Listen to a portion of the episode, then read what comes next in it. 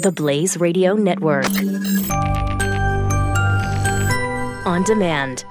Individuals and businesses with tax problems, listen carefully. If you owe over $10,000 in back taxes or have unfiled tax returns, we can help you take back control. The IRS is the largest and most aggressive collection agency in the world, and they can seize your bank account, garnish your paycheck, close your business, and file criminal charges. Take control of your tax problems now by calling the experts at Tax Mediation Services at 800 600 8192. That's 800 600 8192. 800 600 8192.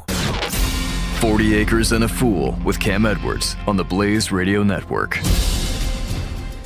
I wanted to start this podcast by talking about uh, the Philando Castile case.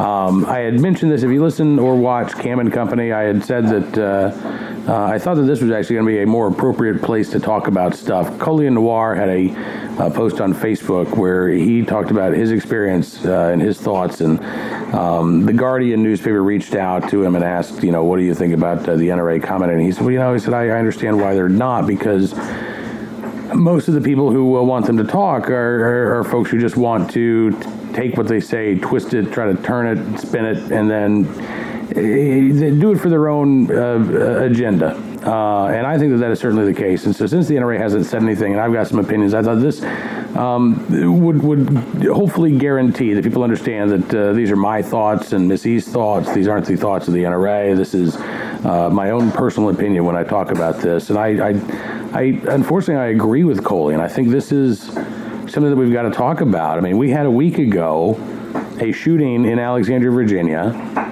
um, the guy who, who who committed that act of violence was a guy who was just inundated. If you went and you looked at his Facebook page, I looked at his Facebook page before it was uh, banned, and it was the guy was just immersed in, in politics. That's that's every post was just a, a retweet of some sort of political meme. Uh, there was like one personal post that I saw in three years of this guy posting on Facebook, like one picture of his granddaughter or a, uh, a little girl that seemed to be family related.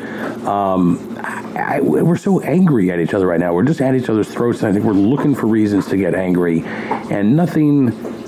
If that's the attitude, and if that's the motivation, then nothing ever gets done, and we're complaining about stuff. But it seems like we're more interested in complaining about each other than we are in actually trying to do something productive. You're listening to 40 Acres and a Fool with Cam Edwards on the Blaze Radio Network.